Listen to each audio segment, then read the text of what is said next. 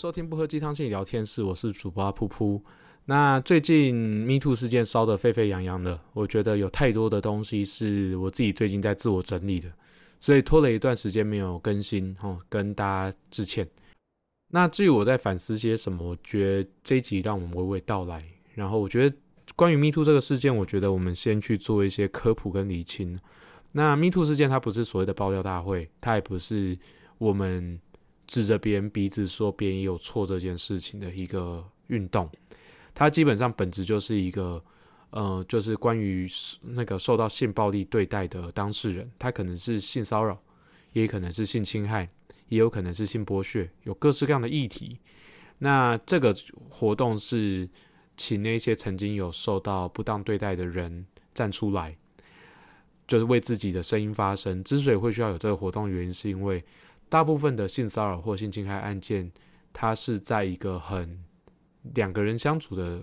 环境底下去做这件事情，所以很多时候是无法收证的。那除了无法收证之外，还有另外一个点是，大部分的状况下，之所以会有就是这些就是性暴力相关的议题，很多时候是建立在一个就是有很明确的利害关系或者是权力不对等之上，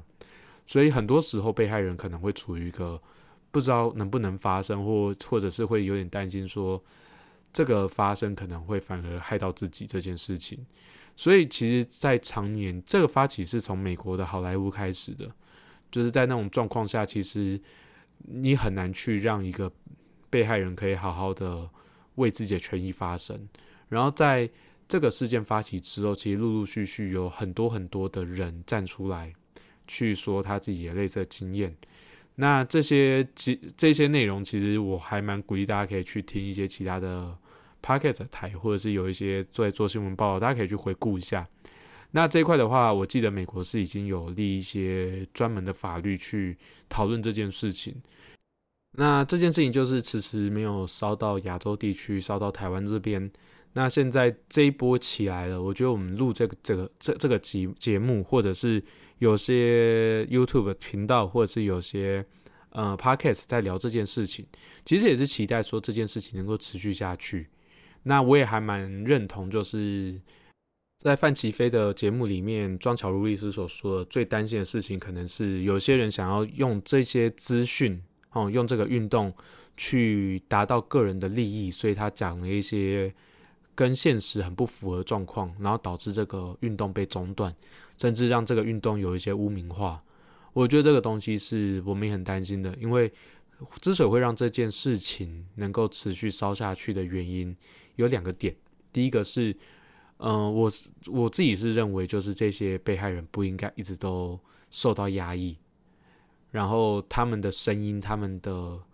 遇、他们的遭遇是值得被重视，也值得被看见的。然后另外一件事情就是。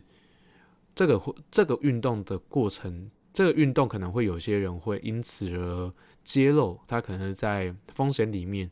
甚至是有些人会被取消，甚至有些人可能会觉得这个运动让我们活在一个焦虑跟担心当中。可是这个是一个过渡阶段，这整体来讲就会是让台湾变成是一个更加性别多元友善的社会的一个过程。那当然啦，所有的性别多元友善这件事情都应该建立在没有一个人的权利是会被剥削的，这是前提。那在这个运动的过程里面，我还蛮喜欢我一个朋友他的贴文，哦，他算是我大学，我不知道他能不能算朋友，他是我大学时期认识的一个人。他说，就是在这个运动里面呢，就是这个世界上会剩下两种人，一种是曾经有受到呃性性别暴力对待，然后他正在犹豫要不要发声的人。然后另外一群人是担心或怀疑自己是不是曾经有冒犯过别人，然后很担心自己会被 me too 的人。那很不凑巧，这两个身份我都有。先来谈谈前者好了，就是我觉得前者会是一个相对单纯的。我顺便也去跟他聊聊我自己在法院的过程里面，我大概知道说就是大概流程，还有就是一些行政处理的手段。那我自己本身的经验啦，那个其实是很久远的。我在想，我应该也不会想要去揭露什么事情。我跟那个人也再也没有联络了，所以这件事情，以我自己的经验来讲，我没有到觉得很受伤。可是我知道，对某些人来讲，列车经验可能是一件好深好深的伤。如果说你有列车经验，你的感受跟我不一样，这并不代表说什么哦，你就是脆弱的，或者是你的感觉是不对的。我觉得就是你有绝对有权利去拥有类似的感觉。我是在我国小大概五六年级的时候，曾经有一位男性跟我告白，然后那个时候我跟他在学校的关系，我自己觉得没有很好，然后他也不是我喜欢类型，所以在那个时候就是他把我拉进他的身体的范围里面，然后跟我说，就是诶，我们要不要交往？或者他甚至就讲说，哦，我们是在交往中之类的。那我当下觉得觉得很不舒服，我直接把他推开，然后就直接，我记得那个时候我是有直接咒骂起来。然后我自己觉得啦，我之所以没有觉得被那个伤，应该说那个伤口没有持续下去的原因，是来自于就是我当下是有做出反击跟反抗的。然后我知道这件事情错不在我。那这个东西其实就会回回到很蛮多，就是就是受到性骚扰或者性暴力对待的当事人，他可能会有类似的经验，是呃，他觉得好像这件事情是不是我会错意了。这件事情是不是就是我的错？是我我引发对方的想象，他会陷入一个很深很深的自我怀自我怀疑，然后甚至有些人会待在原地不知所措。那我觉得这件事情会是回到我自己的个性，我其实是一个攻击性跟攻击欲望比较强的人。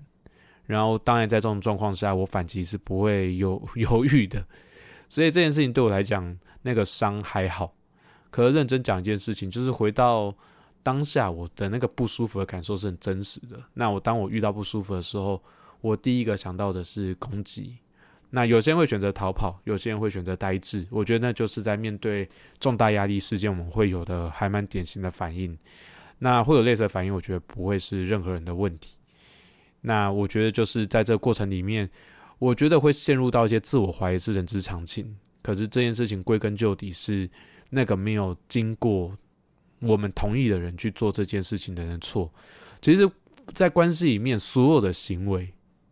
尤其是我在做就是家暴议题的时候，我自己觉得就是所有的行为、所有的关系、所有的互动，它其实都是一个特权。这个特权其实是 specific 到我跟一个人可以去出去买个便当聊天哦，我们就是。就是很自然而然，我跟我同事下下楼去买便当这件事情，它都是我跟他专属的一个特权。那这种特权其实是建立在我跟这个人关系上面的。那包含就是我们在伴侣关系里面的什么信啊、手牵手啊、拥抱啊，甚至是半夜去打电话之类，它都是一个特权。当我们没有把这个特权交出去，或者是我们没有要。邀请对方去使用这个特权的时候，对方就不具有这个权利去做这些事情。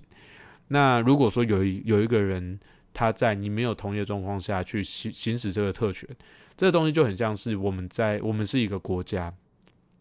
边界在那边，有人不断的就是欺门踏户，不断的去踩线，就是一下跳进来跳出去，然后说打我啊笨蛋。那这件事情的话，当然就是就是是他的错嘛，只是。当我们是关系，并不是一个那么人人际关系，并不是那么单纯的事情。有的时候，我们在跟遇到这样的人的时候，因为过往可能有一些情感连接，有些互动，所以这件事情其实难免我们会有一些就觉得说，啊，怀疑是我自己会错意，那会不会是对方就是就是也误会了什么？那这个状况的话，我觉得这个东西是针对，就是无意之间，我们的确会可以有些怀疑。那有怀疑，当然我们有力气的话可以去做理清。可是我们没办法去排除的一部分是，有些人是真的把这些事情当成是消遣，当成是娱乐，甚至会觉得说：“哦，我这样对你是对为你好，这是给你的福利。”如果是带持的那种自以为是的善意，甚至我们就讲说这是个恶意的话，我觉得这个东西就会是一个很糟糕的一件事情。然后这件事情甚至是值得被挞伐，值得被公开。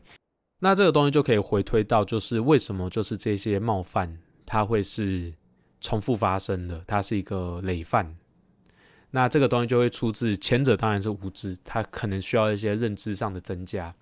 那后者的话，他可能就是一个，他就觉得他可能就是对于呃性别平权这件事情有认知上的，就是认知上的偏差，这个东西就还蛮需要被矫正的。那去矫正他，去提醒他们这件事情，也并不是当事人的责任，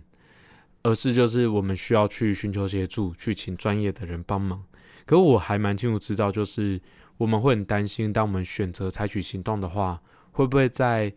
我们的职场上、我们生活中、是我们的学校生活里面造成影响？那这件事情的话，其实还蛮吃有关主责单位的，就是执行的细腻度的。嗯，然后另外一件事情就是，很多人之所以没办法去提出这些申诉的原因，是因为其实认真讲，就是这种性骚扰或者是被冒犯的案例，其实是很难去收证的。如果是后者的话啦，就是他可能如果他是惯犯，他有类似经验的话，他可能会知道说他怎么去规避这些问题。那如果是前者的话，就是他可能是有点偏向于就是。无知，他无无知所导致，他可能会比较容易留下一些蛛丝马迹，你可以去去公审他，甚至是去提出行政上的检举，或者是嗯，或者是直接就是提出告诉这件事情。这关对于我们来说也着实不容易啊，因为其实认真讲一件事情，当我们被冒犯的过程里面，其实我们会感受到很强烈的贬义。这个贬义有一部分是来自于这个行为本身，它其实就是对于我们来讲是一个还蛮重的伤害。他甚至是在用他的行为告诉我们说：“我可以这样对你，你是比我就是低一等的人。”然后另外一个层面是，呃，我们可能也会自己有一些怀疑，说：“天哪，我居然遭遇这种事情，我是不是，嗯，是不是一个变得糟糕，甚至是脏掉的人？”那个很不舒服的感觉会一直冒上来，那这个是一个还蛮人之常情的一件事情。所以，当我们要去为我们自己的权利发声，当我们要站起来的时候，其实我们就会还蛮常落入一个我们不知道该怎么做，甚至是我们会觉得这件事情会不会反而是造成对我自己的伤害。这个是一个还蛮常见会有的情绪跟感受。至于这件事情到底要不要提？我觉得，我以我自己的立场来讲的话，我觉得这件事情是绝对有必要去提出来，因为我觉得不重点不是对方会不会受到惩罚，而是我们没有必要去忍着这个伤，忍着这个痛苦，去独自面对。当然，讲的更大一点的话，我们也不希望我们所爱的人有类似的经验，所以我们。如果有力气去为自己发声的话，我觉得这件事情好重要也好不容易。可这件事情永远都是等到你准备好，你再去谈这件事情。如果你最后决定不要去谈这件事情，你决定好好过好自己的生活，也不会有任何人因此而责怪你。那个是完全交由你自己去决定的一件事情。但如果说你真的要决定去申诉或者是为自己发声的话，我这边想要跟你。去聊聊，就是接下来可能会发生的事情有哪些，然后你可以采取的手段有哪些。第一个就如同我们刚刚所说的，其实，在呃，就是这些冒犯案、冒犯的事件里面，其实很多时候，它就是一个很突然发生的事情，我们根本来不及搜证，我们也很难有一些资料。如果是有赖对话记录的话，它算是一个相对来讲好搜证的。他可能那个搜证不会是说什么哦，他他一定要明确的字句，那个叫做直接证明的证据，这个东西它是最强而有力的。可是即便不是这件事情，你其实一直看到他的一些骚扰的讯息，他重复在某个时间点传讯息给你，这件事情本身就是一个骚扰。那这个东西其实本身也可以去针对这件事情去做出一些嗯。就例如跟骚法，或者是一些就是单位内的一个一些申诉。那如果说完全没有证据的话，其实这件事情其实也并不是完全不可以去做。你有两个方向可以走，一个是如果说你是在公司内，或者在组织内，或者是这个人是工作上，或者是在职场，或者是在学校里面认遇到的人的话。理论上啊，超过三十个人，他就需要有就是性平的申诉管道。那这个管道它必须要维持畅通，如果没有畅通的话，这个东西是可以被检举或者是被纠正的。那在这种状况底下，就是行政申诉这件事情，它会达到效果，就是就是当有人申诉的时候，就是主管的机关就需要去介入调查。那在调查完成之前，那位疑似行为人，也就是对你造成伤害的那一位，他理论上需要被调离原职位，然后由主管介机关介入调查，直到这件事情调查完毕，做出处分之后，那这件事情才会正式告一个段落。那这个东西其实相对来讲，它需要的证据就比较没那么多，因为也这这件事情也确实是考量到他能够去搜证的比例有限。可这种东西如果以结果来讲，可能就是革职或者是移送法办。那移送法办会不会成案这件事情就不不一定了。这个东西就至少是保障我们不会在这个地方再遇到同样的事情。那当然了，就是法律的。规则跟逻辑就是，当这个东西的严谨性低，它所得到的处罚就会低。那这这东西基本上逻辑上是对等的。那如果说你本身的证据是比较严谨也比较充足的，那他你能够做的事情就会是提出诉讼。那这个东西的话，就会是就是基本上性骚扰跟性侵，它本身都是就是很明显，它都是刑事，只是一个是。就是告诉乃论，一个是非告诉乃论，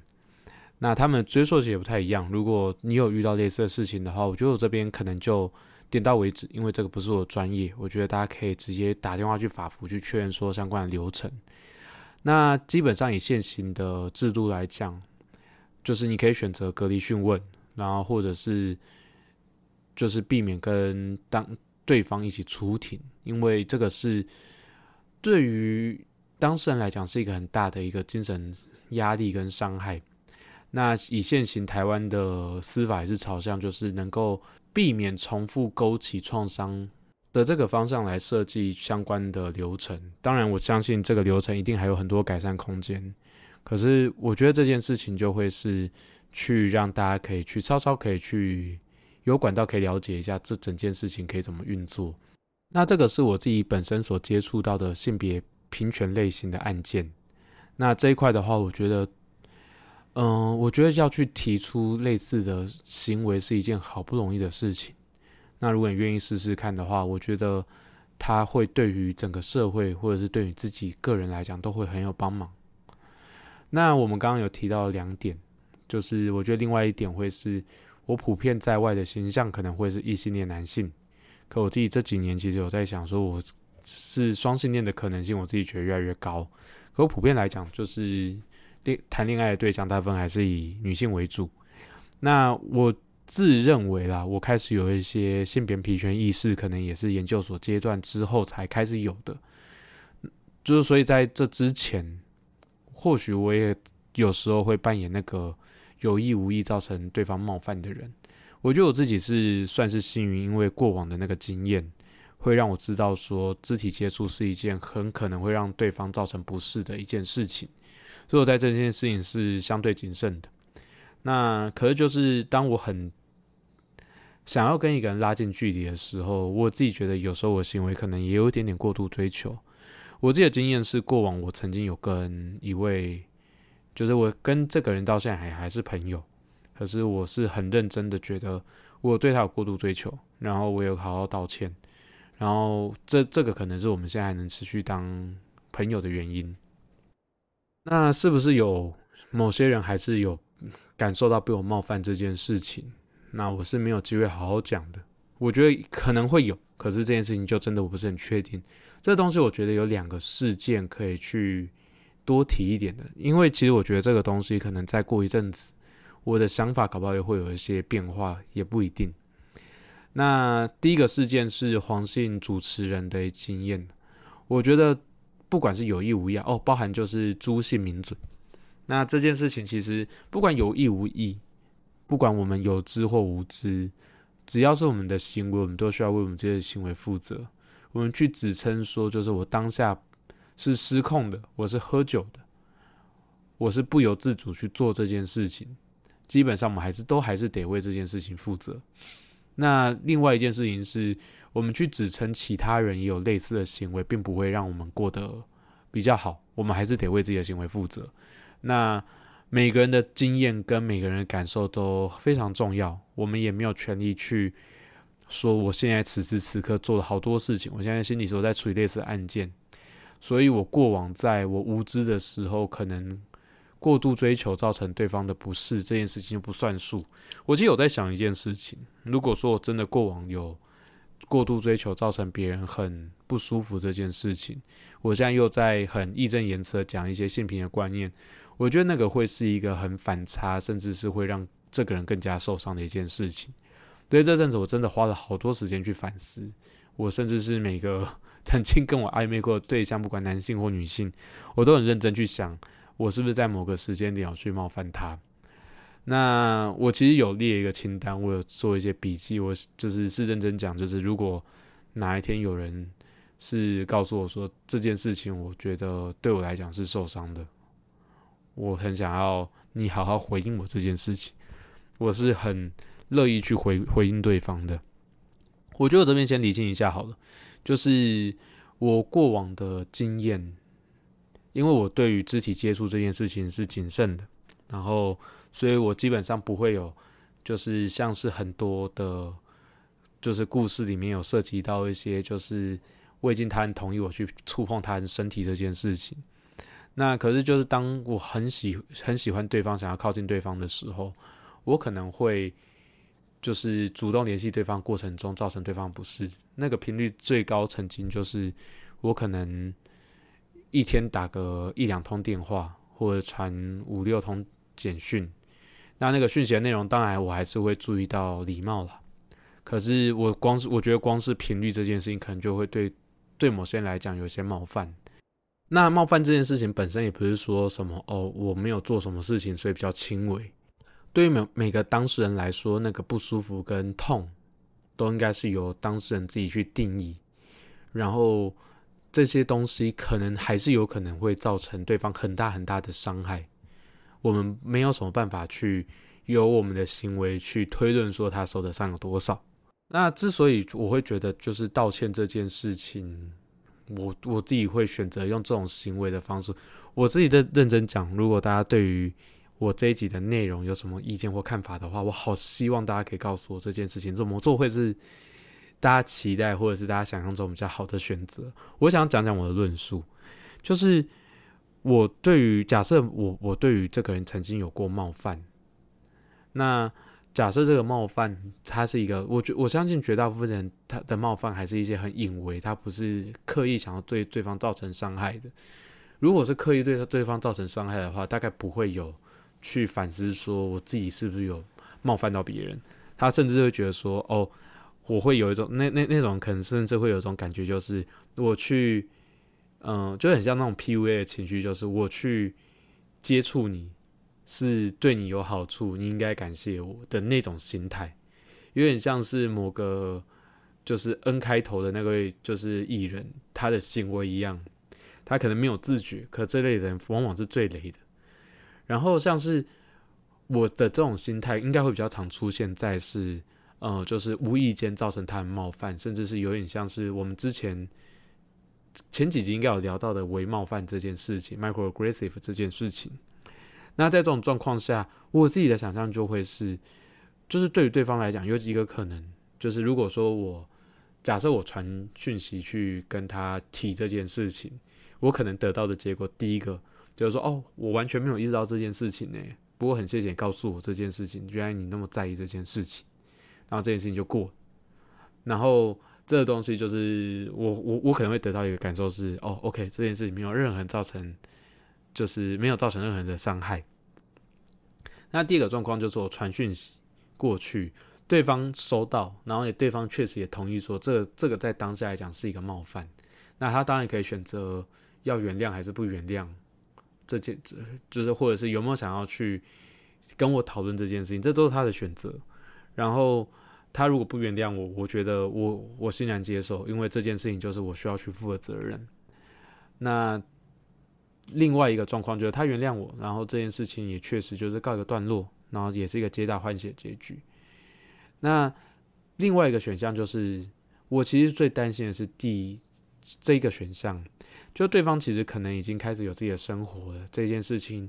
或许对他造成冒犯，或许没有对他造成冒犯，或者是那个程度是他可以调试的范围。可是他选择把这件事情默默的收起来。那收起来之后，他开始新的生活，他可以再也没有打算想这件事情。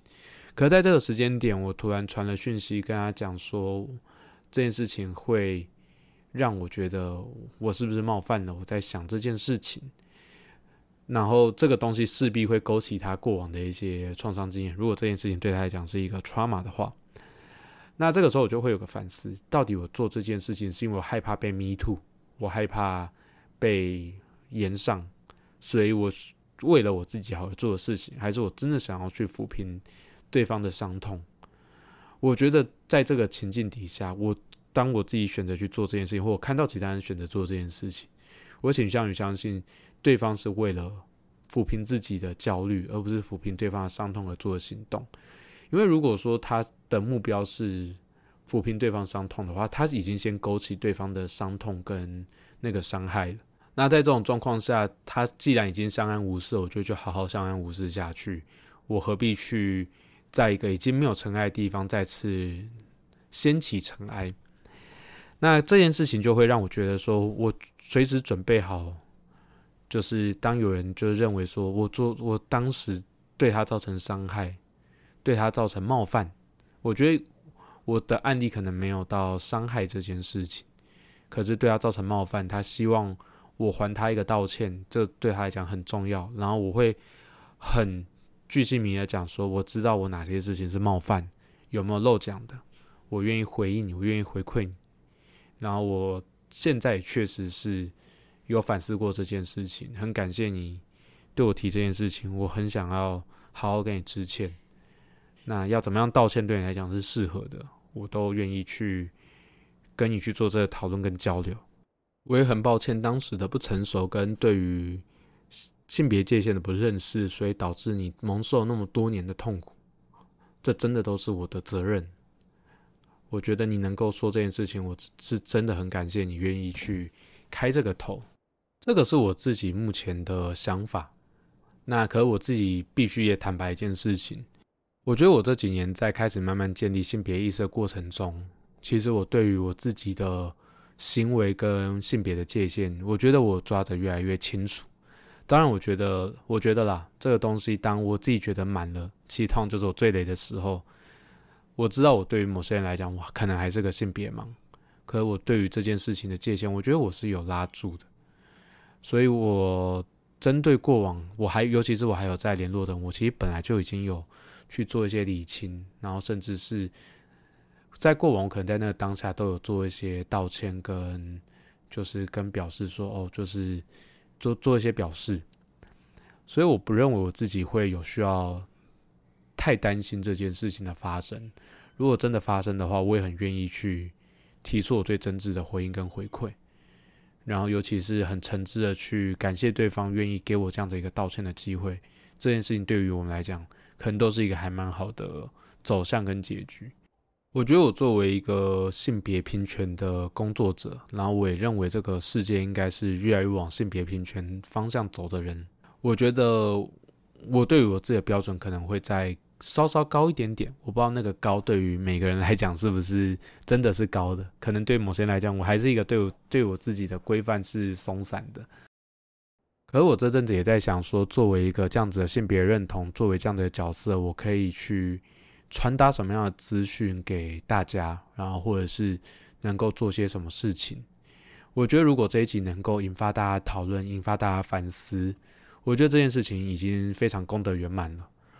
然后，如果说这一集能够让大家愿意去面对自己的行为，面对自己的伤痛，然后能能够让这个社会在未来再发生伤害的机会能够再更低一点，我觉得这件事情也不会是我的功劳，而是这愿意站出来去表达 “me too” 为自己的权益发声的人的功劳。我很希望，就是我们未来可能是我们自己，也有可能是我们的子女，或者是我们的后代。可以活在一个不需要担心，就是因为权力不对等，所以被冒犯、被侵害的世界。然后我也希望，就是大家在未来生活中，也时时刻刻能够提醒自己，或者是观察到自己是否会对对方造成冒犯跟伤害的那个智慧。这两者我相信都会是我们所需要的，然后甚至是我们渴望有一天能够发生的。那我很期待大家都可以活在那个世界。那未来可能我还是会有一些新的反思，还是会跟大家分享。那很谢谢大家收听。然后如果对于这集的内容有什么样的指教或有什么看法的话，我非常乐意去回应大家。然后有请大家多多留言。那先讲一件事情啊，我觉得在录这期的时候，我应该是特别累，我并没有特别虚弱。然后我对这件事情，其实我想了好久，我大概想了快两三个礼拜，我才整理出这些经验。那我觉得每个人在这件事情上面都会有不同的角色，然后我们不同的角色一定都在这整件事情上面可以做一些做一些事情，发挥一些功能。然后我很期待大家都可以就是过得越来越好。然后，愿受伤的人都可以，那个伤痛都可以得到平复。那些无法平复的伤，我觉得就是寻求专业协助，我们都愿意陪你一起走过。希望大家一切顺利，祝福大家一切顺利。晚安，拜拜。